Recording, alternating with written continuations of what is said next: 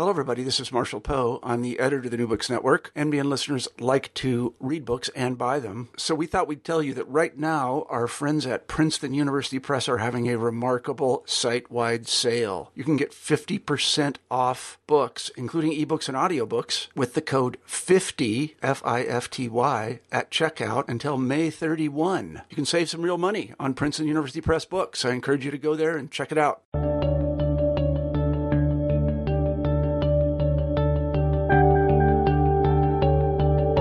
Hello, this is Bob Wilson, Associate Professor of Geography at Syracuse University and host of New Books in Geography.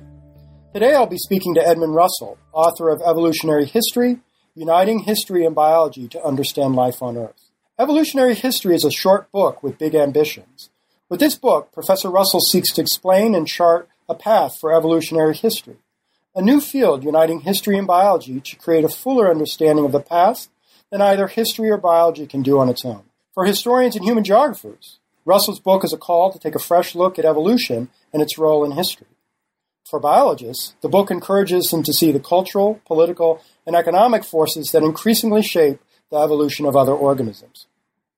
Professor Russell is Joyce and Elizabeth Hall Distinguished Professor of U.S. History at the University of Kansas. He is a leading scholar in the fields of environmental history and the history of technology. His previous book, War and Nature Fighting Humans and Insects with Chemicals from World War I to Silent Spring, examined the complicated and fraught relationship between chemical weapons production and insecticide development and the consequences of their use for both humans and the environment as a whole. It is my pleasure to have Ed Russell with me today to discuss, discuss evolution and history and what it means for all of us who care about the past. So, Ed, welcome to New Books in Geography. Thank you for having me. Yes, it's great to have you here. Um, so I'll start out by just asking you what prompted you to write a book about evolution in history? As you mentioned, my first book was about the history of insecticides and chemical weapons. One of the aspects of that story was that insecticides lost their ability to kill insects at a certain point in history and um, the explanation for that was that the insects in a particular place would have evolved resistance to the insecticide. Um, so that was an example of how humans were carrying out a certain activity based on what was initially a very effective technology. And that ability to control the pest failed over time because of evolution in a non human population. As I reflected on this, I realized that evolution was much more common in time and space and throughout history than we have appreciated, probably. And that led me to write this book. Yeah, because yeah, I, think I think most people would say that if they think of evolution at all, they think of it over long terms, uh, like the evolution of dinosaurs and the evolution of mammals and things such as that. So it's not something people think of happening, I guess, in real time um, in the time span of a, of a human lifetime or even the span of years or less than a decade. Yes, I think you're right. I think most of us learned in high school biology about evolution as the process that creates new species over millions of years in the hands of nature through natural selection. Basically, we tend to see evolution as something that happens out there in time and space, not right here in time and space. Um, you also show early in the book about possibly a way that evolution played a role in the untimely death of your grandfather. Um, how so? When I was a teenager, my grandfather went into a hospital for prostate surgery. He contracted an infection in the hospital that sent his fever spiking, uh, which overtaxed his heart, and he died of a heart attack. I was puzzled by that because I thought a hospital was the least likely place to die of the consequences of an infection. I assumed that they would treat him with effective antibiotics, and I'd seen antibiotics help cure diseases of various sorts uh, in our family. So I remember being puzzled about that. Um, but not finding an answer. And I largely forgot about it. One day, as I was writing this book, I was talking about the evolution of resistance to antibiotics among pathogens. And it hit me that this is probably the reason that the hospital could not control my grandfather's infection. Most likely, the hospital had been using an antibiotic that had been effective, and the pathogens had evolved resistance to it. By chance, a few individual pathogens, probably bacteria, may, uh, probably bacteria, um, happen to have genes that resisted the antibiotic, and then they survived treatment. They became the parents of the next generation. The next generation inherited those genes, and so the population as a whole became resistant. So I suspect that that was probably what happened, that he was infected with an antibiotic resistant strain of bacteria, and that's why the antibiotic failed to work, and that's why his fever went so high, and he died of a heart attack. Oh, that's, a, that's a fascinating story.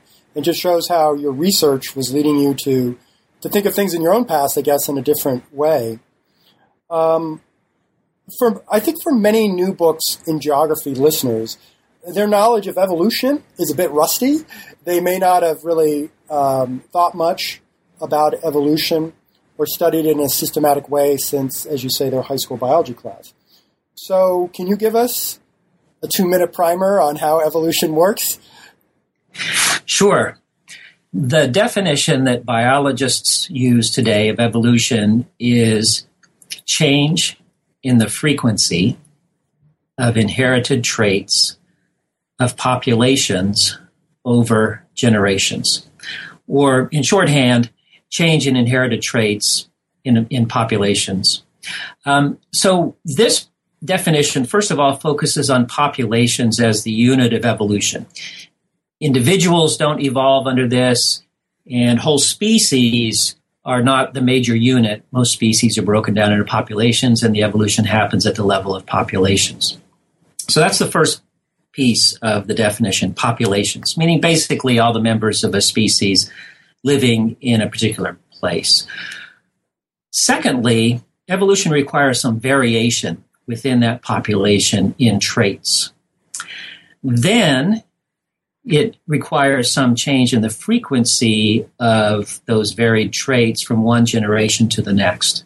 So in the case of my hypothetical evolution in the in the hospital, the first generation of pathogens treated with a particular antibiotic probably had as its dominant trait being susceptible to the antibiotic.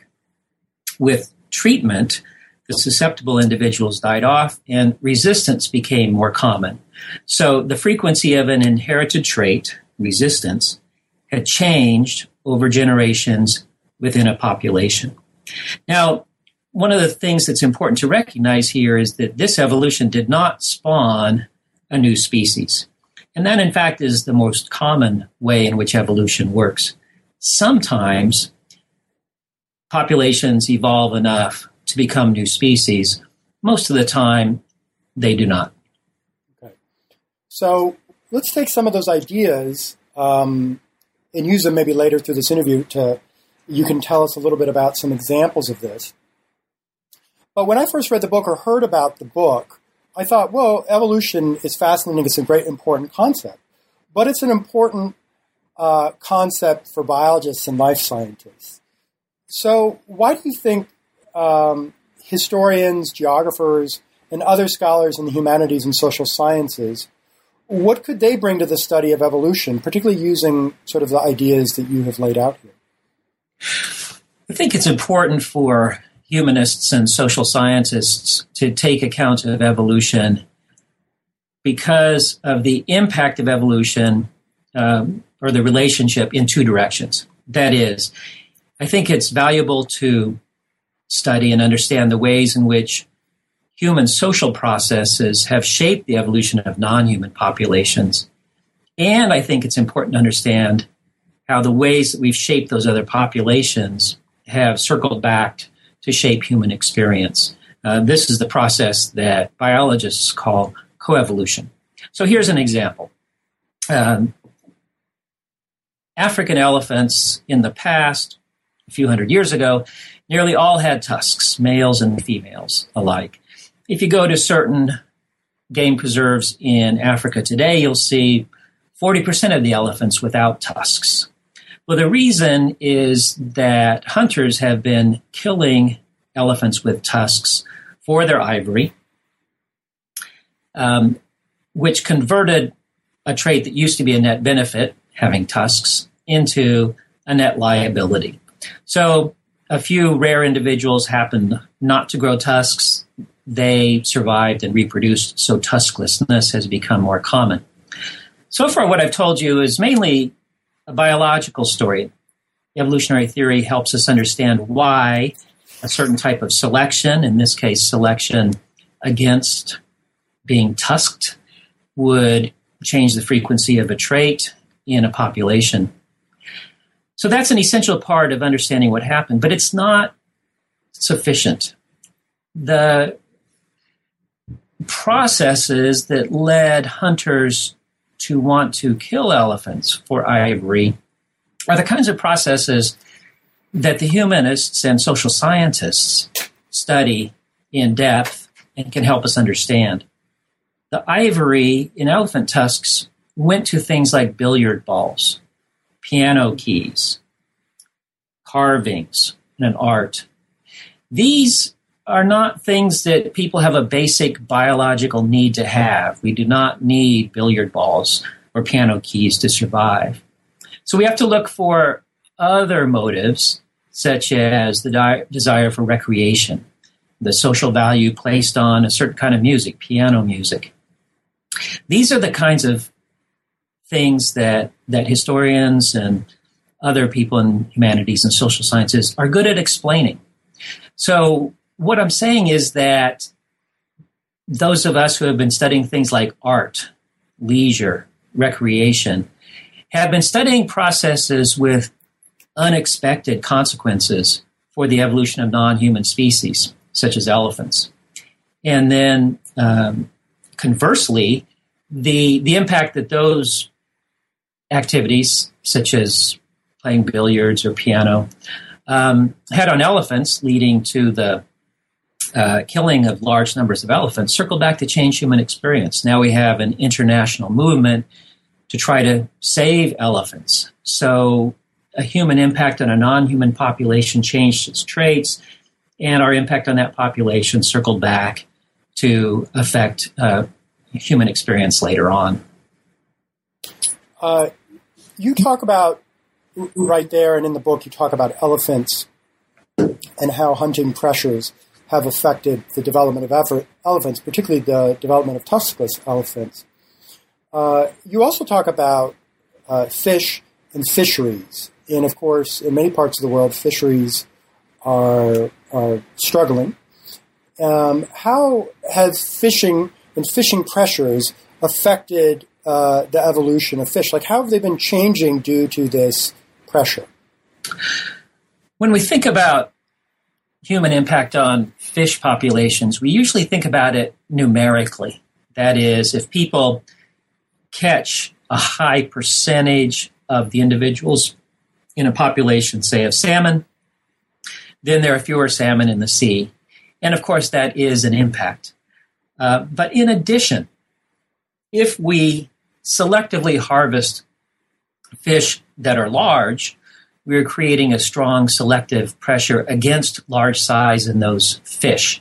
And so the individuals who are smaller have an advantage now to survive. If they're small enough, for example, to slip through the mesh in a net.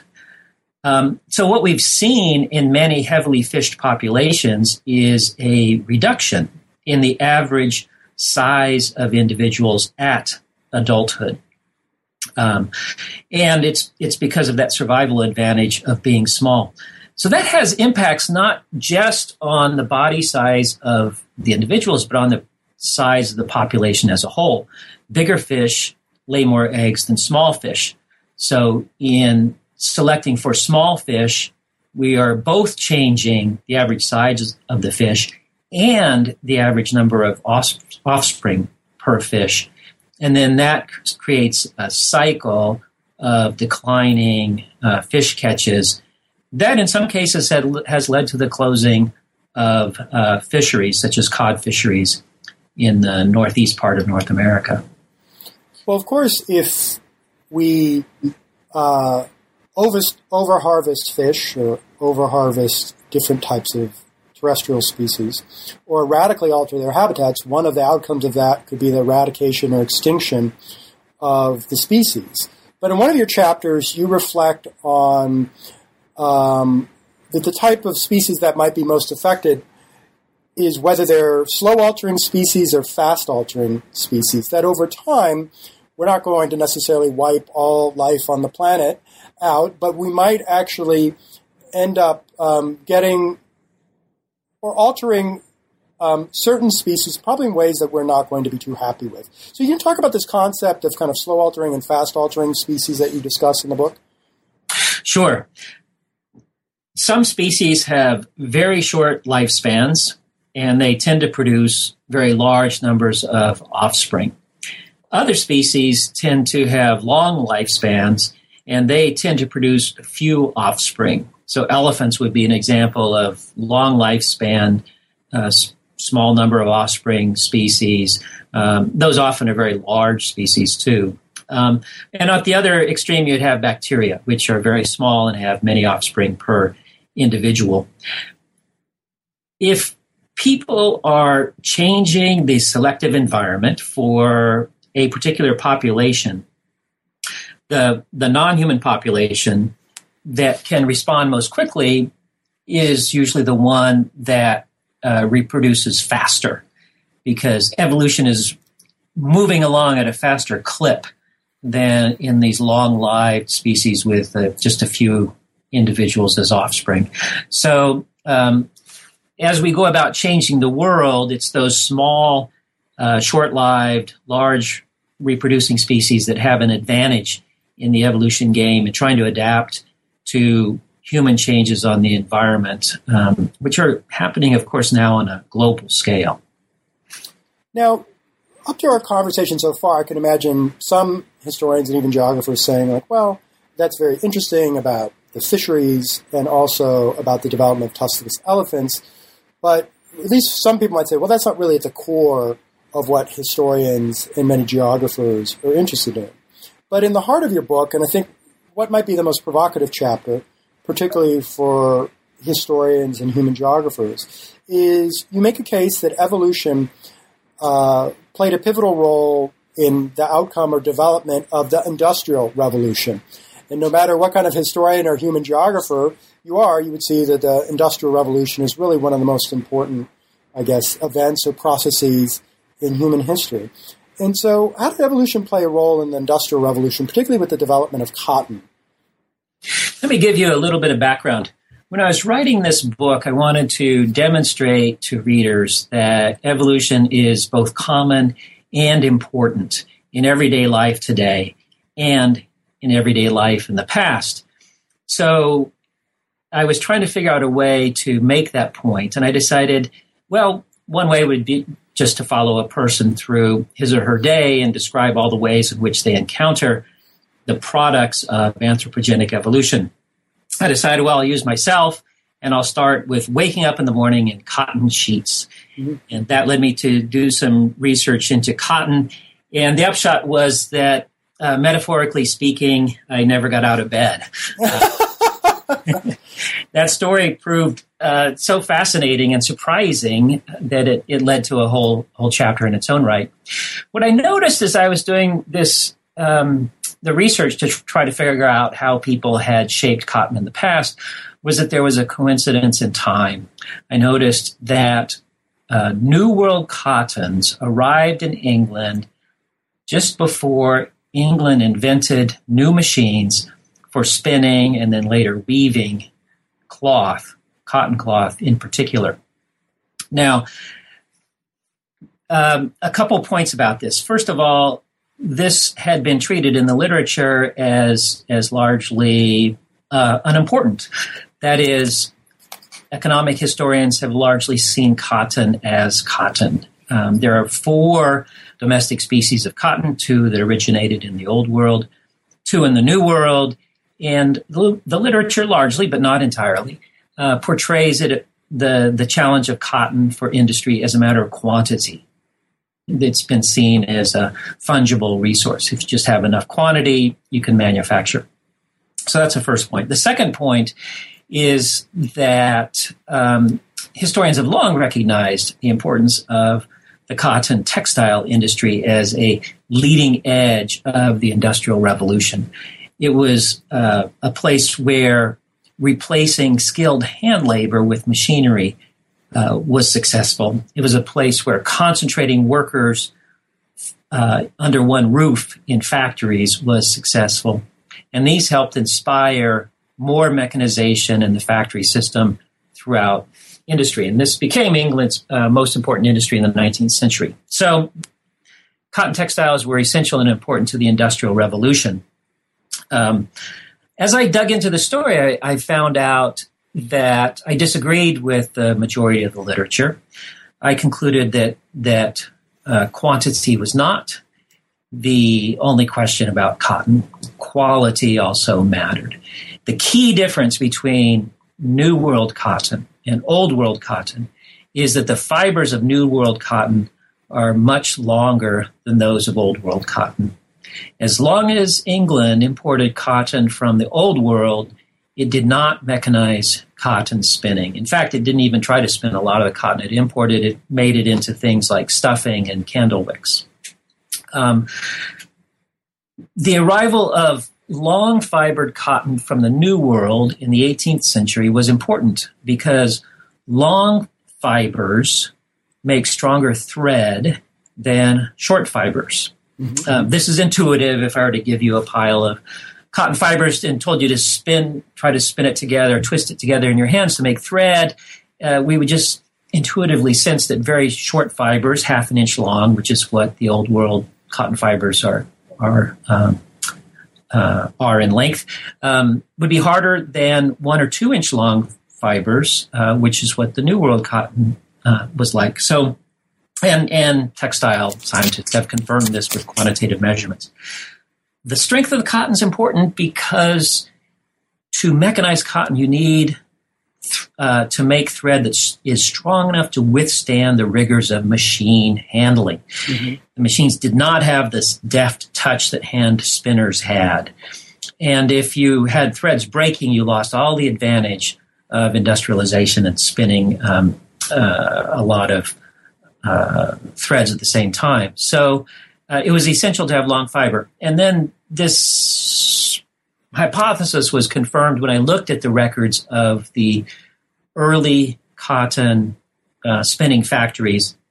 They used only New World cotton, even though it cost much more than uh, um, Old World cotton. And uh, and they in in the um, during the American Civil War, when supplies from the New World were cut off, a lot of English factories had to uh, close and, and, lay off workers because they could not simply substitute the short fibered Old World cotton. So, so that's a, a story of, of it mattering, uh, the traits of cotton mattering. And then I traced it back to the evolutionary side. The Uh, all four of the cotton species probably were domesticated about 5,000 years ago. So had, there was an equal amount of time to lengthen them.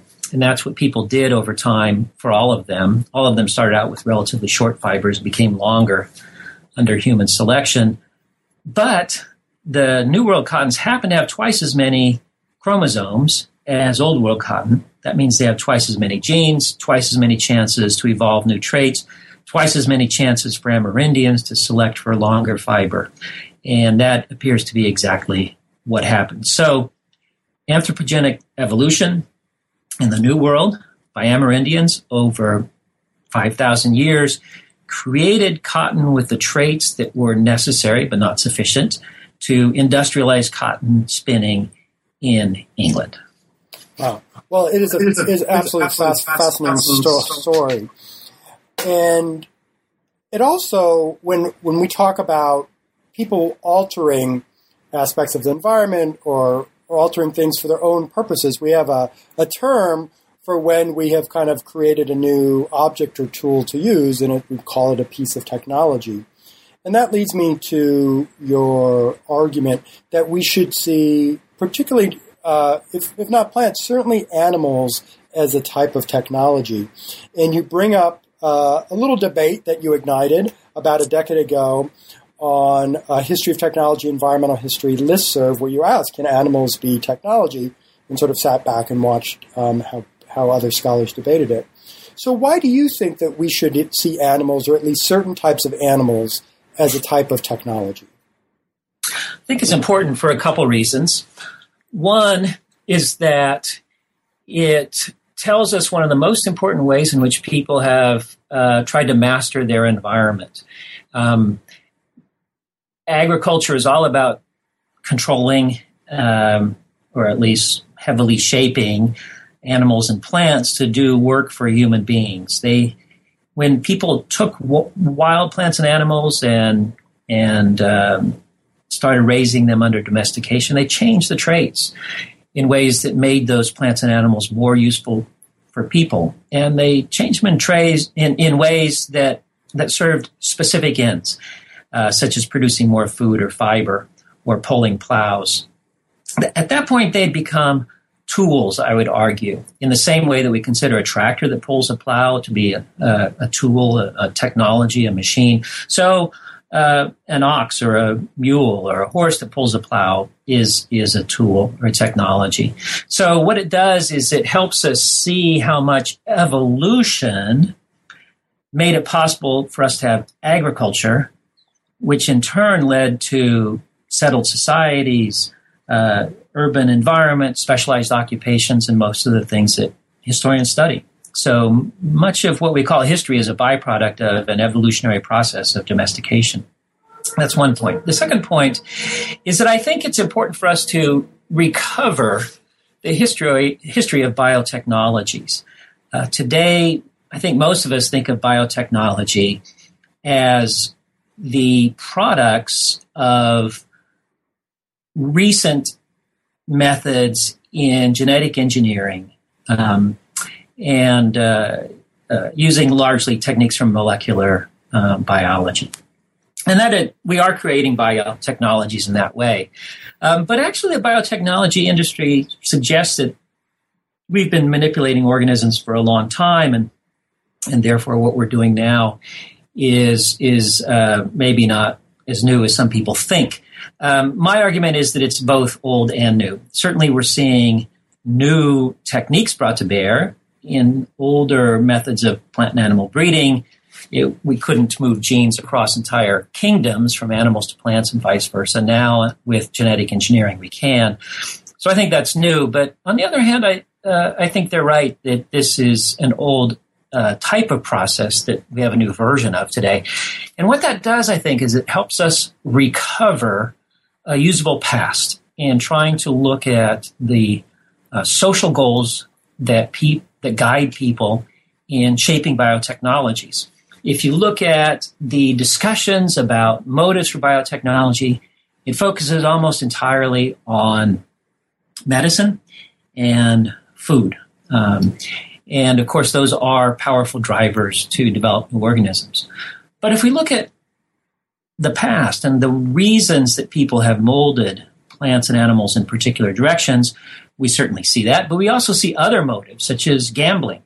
Uh, I have been researching dogs in England and was surprised to find out how often gambling was a motive for shaping the evolution of dogs. Bulldogs were bred um, as as gambling tools. Bull terriers were, greyhounds were, whippets were. So, if we want to have a discussion about public policy implications of biotechnology, I think we need uh, a wider concept of the sorts of motives that people might bring to bear uh, and use to shape technologies in uh, certain ways. So, why do you think, um, particularly some other scholars, when you propose this in the past and maybe up to now, might be resistant to seeing uh, animals as a type of technology? Um, I think that the the people I've heard who have objected to that idea have felt that it demeans the animals um, to, to, see them as as something more like a machine and less like us in a way. Um, and um, and they're right. It, it does, but it doesn't make them any less tools. Uh, it, it to me it, uh, it, it is simply the case, whether we like it or not, that people have used animals as tools. And it's most accurate for us to go ahead and, and recognize that. Now, having uh, my feeling is in history that we, we should separate documenting past patterns from our evaluation of them. Uh, saying that something uh, was or is is not the same thing as saying they should have been or today ought to be. And um, uh, so I think that there are normative arguments to be brought to bear uh, about how we should treat domestic animals. And um, uh, but those are normative debates. The, the fact remains that we have a pattern of people using domestic animals to meet very human goals.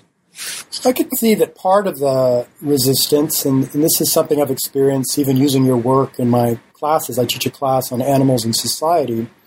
And so we talk about your concepts from evolutionary history, but one, one of the things we also talk about in the class is um, we talk about pets.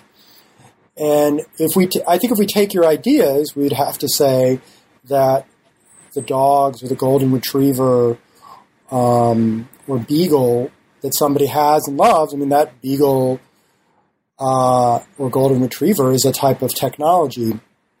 But then most people think of their pets, if you ask them, poll them, like, how would you categorize your pets? Most people would talk about them in terms of a, as a companion, uh, as a friend, or even like a family member. Mm. And that's not something that we, we really think of most of our technologies. I mean, we might love our iPhone and our laptop, but we really don't have that depth of emotional connection to them that we do to that. So do you think that's part of it, like this kind of uh, deep sort of emotional connection we have, at least particularly with types of animals, of thinking, trying to think of them both simultaneously as a type of technology, something that we have created and molded for our own uses, but then also something that we have a deep emotional attachment to? Yes, I think you're ex- exactly right. It can be both. Golden retrievers were not originally created to be pets, they were created to be hunting dogs.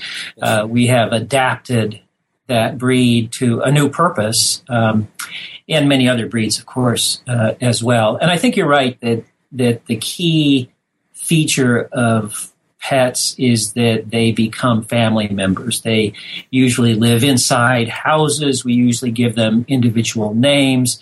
And compared to agricultural uh, uh, farm animals, we don't eat them. Uh, we don't.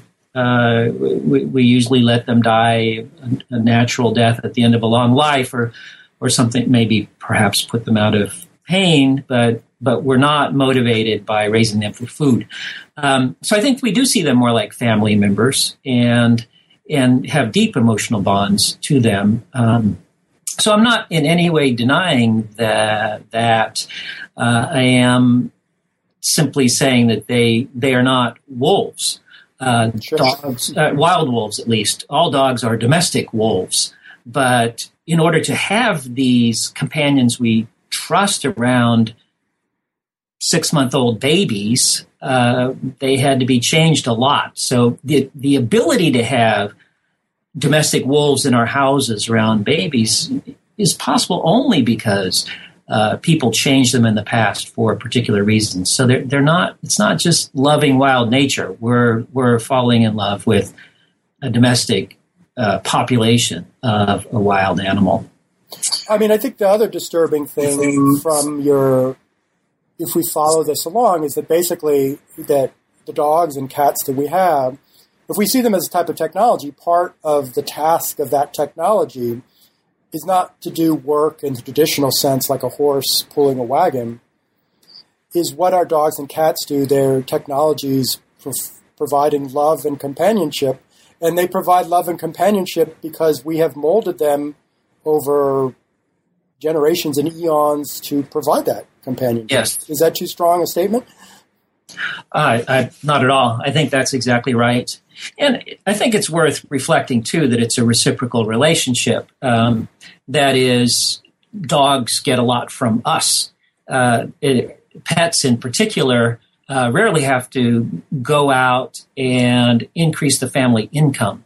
Sure. It's usually the job of the human partner to go out and raise the money that puts the food on the table for both the pet and the person. Uh, the dog provides other kinds of services, as you say, love and affection, and that's mainly why we keep them, I think. Um, though there's some other motives such as protection and, and that kind of thing that can overlap. Um, but uh, they they get a lot out of this uh, relationship too. If if you think about what was over time the better strategy for wolves in North America to stay wild or become domesticated, uh, dogs. Um, there are a lot more dogs today than wolves. So, yes, so if we if we equate evolutionary success with uh, reproduction in numbers, it looks like domestication worked out quite well for for that subpopulation uh, or of uh, or subspecies uh, of uh, of wolves. So. Um, it, it's had advantages for them too. I think it's worth also noting that psychologists have found that people do uh, sometimes form uh, very close emotional bonds with um, other machines. Uh, yes. I mean, not other, well, not other machines. I mean, machines, things that are clear machines, particularly computers. If you ask people to evaluate a computer while they're using that computer, they will give higher scores than if you ask them to evaluate that computer on a different machine. It seems that we don't like to tell computers to their face uh, criticism. and uh, and I and you mentioned that that there seems to be a qualitative difference between pets and iPhones. I know some people who are awfully attached to their iPhones and have an well, enormous love and affection for that technology. So uh, I'm not saying it's identical, but I'm saying that there's a range, uh, a continuum of human attachment, and that there's, I think, not an absolutely clear demarcation between living organisms and animals. I, a friend of mine moved uh, to a farm in the country and was trying to get a, to know his neighbor who raises cattle, and uh, so he tried to strike up some conversation, and he he said, uh, "Oh, that cow over there, what do you call her?" And he was thinking it'd be Bossy or uh, Flossie or Bessie or something like that, and and his neighbor said, "Well, we call that one 86." Um, you know, it, that this was this was a a piece of um, uh, it was a manufacturing product that to produce beef, and to this rancher, um, that that was its role. It had a number, not a name. It didn't live in the house. It, it was, um, I think, in his mind, he felt about it much more the way a lot of us would say that, that people tend to feel about machines. Yeah. Um, um, we've talked about the resistance, that, uh, maybe that some people might have to seeing animals as technology. But I'd like to talk about another form of resistance uh, I think it'd be fair to say that few historians or human geographers, political ecologists in my discipline of geography, I think few of them employ evolutionary theory in their work. Um, so why do you think that is? Why do you think they haven't done it? Uh, you might not be able to comment on geography since you're a historian, but why do you think there's been maybe in the past a resistance to using evolutionary ideas? I think in the humanities and social sciences. I think the main reason is awareness of misuse of these ideas in the past. Social Darwinism, which was a theory used to justify the exploitation of some people by other people, um, was was uh, well, it was a theory used in that way, and historians are very aware of these misuses in the past, and therefore want to avoid repetition. Evolution also overlaps with genetics, and um, there have been, of course, arguments about genetic determinism in the past and leading to things like eugenics movements, forced sterilization of certain people. Uh, those are real problems and illustrate the potential for the abuse of uh, powerful ideas.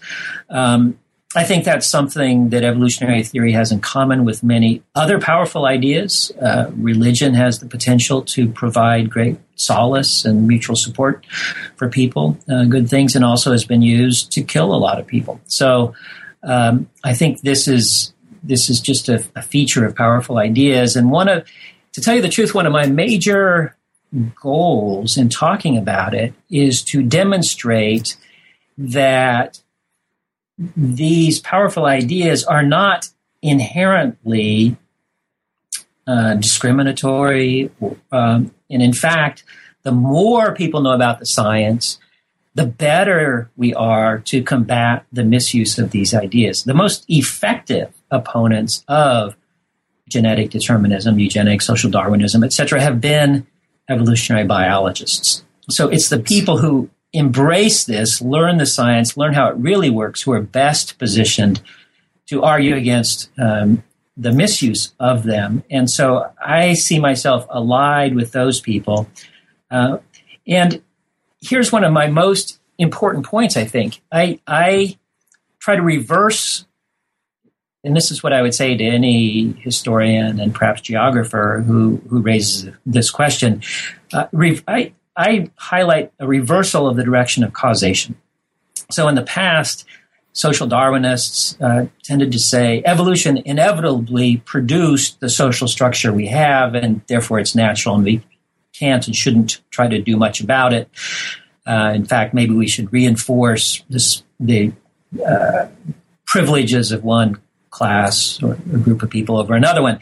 And I would reverse that and say that uh, social forces have have been uh, evolutionary forces. I tend not to focus so much on people, um, but rather on other species, and I and I highlight the importance of social complexity. That is, it's not just that people are doing things, but particular groups of people with particular motives for particular social reasons. Uh, affect the evolution of other populations. Um, so I, instead of seeing the state as the in, inevitable product of evolution. I reverse it and say the state is an evolutionary force and it, it follows processes that are well studied by uh, people who look at economics and psychology and, and uh, politics and these other disciplines. And I think we really need to bring those humanities and social science disciplines into our understanding of evolution and see how that human complexity is, has shaped uh, the world around us. That's great. Uh, I, I, I, couldn't agree with you more on that. Uh, I only have one final question for you to reflect on. At, at, the end of Origin of Species, Charles Darwin wrote that if others adopted his theory, quote, a grand and almost untrodden field of in- inquiry would be opened. Do you feel the same about evolutionary history? Could adopting your approach radically change the way historians, geographers, and other scholars understand the past? I think it does change it. I don't think it overthrows everything that that historians and geographers have done in other ways. I, uh, for the most part, I see it as an additional tool rather than what we used to call a complete paradigm change that sweeps away all other ideas and replaces it. I, I see it instead as an extension and addition that helps us develop a fuller understanding. I, I see us as uniting the strengths of humanities and social sciences on the one hand, and science, biology, evolutionary biology on the other hand. Uh, and out of that synthesis, we get a, a, better understanding of the past that then we can get if we stay only inside the boundaries of one uh, discipline. So I think it does lead us to new interpretations of well studied events. The chapter I wrote about the Industrial Revolution was intended to show that we can see something new about even something that has shelves and shelves of books about it in the library if we take evolution into account. Um, so I think it does lead to, to some new ideas, uh, but I I um, I think it's important to recognize that I'm not saying it replaces the the the deep understanding that some of the more traditional um, or and new, uh, but more humanities based tools of humanists, historians, geographers have uh, developed. I see it as an addition rather than a replacement. So, building on that, uh, I see your book, Evolutionary History, is in a way sort of defining uh, and, and discussing some of the parameters of this new field. So, if you could help guide it over the next decade or two, what do you think are some of the frontiers of evolutionary history? What would be some of the ways that, uh, that you hope maybe other scholars would, topics that other scholars would explore under this umbrella of evolutionary history? Well, um, I'll mention one that um, the the term the Anthropocene has become common. Uh, people debate exactly what it is and when it started. One definition is that it is it got underway about 200 years ago with industrialization and an increase in, in carbon content in the air. Uh, we know that industrialization, coal burning, uh, led to evolution in non-human populations. Peppered moths in England are the best example. It's often found in um, high school textbooks. Uh, mm-hmm. probably most listeners are familiar with that. So we know that, but I, am not sure that we have traced the impact through as many um, aspects of the world as we can. In some ways, you could say agriculture started the end. Agricultural areas were were anthropocentric. mm-hmm. They were localized Anthropocenes, um, starting 12, 15,000 years ago, whenever they did. Each one of those was a, a small Anthropocene. Um, uh, and so we've been seeing these processes underway for a long time. Um, I'm, I, if I were to pick out one example of something where I where I think we could see more dynamic interplay than maybe we have, I would look at the interaction between uh, political and economic processes on the one hand and food supply on the other. We've seen some great studies lately of, correlations and, and, causation between food shortages and political unrest. Um, I think that's that takes a quantitative approach to food supply. It says, well, bad weather reduced it a certain amount. But what I wonder is is uh, what would happen if we took a closer look at the correlation between plant and animal breeding and political and economic unrest? Um, when have people been able to breed plant and animals to become more productive fast enough to keep whole societies happy and healthy because they were well fed.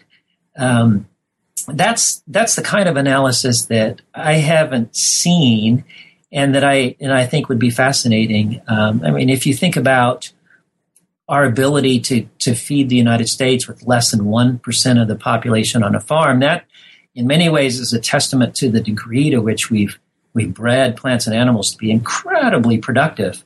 Uh, so we have this whole society resting on on very fast paced evolution in, in farm animals and plants. And I think we could do more to trace the impact of that plant and animal breeding from agriculture through the food supply to urban populations to political and economic structures. And that kind of synthesis across that whole chain is an area that I would hope people would uh, might be inspired to research in the future. Well, I think the sign of a great book is that it opens up, it not only raises stimulating questions and answers some of them, but raises new questions for scholars to study in the future. And I think your book certainly does that. So um, it was a real pleasure to talk with you today, Ed. And um, I encourage our listeners to get a copy of Evolutionary History. It's available both uh, in a paperback version and ebook versions through your local bookstore and online retailers. So thanks again, Ed, for taking some time out to join us on New Books in Geography. It's been my pleasure. Thank you for having me.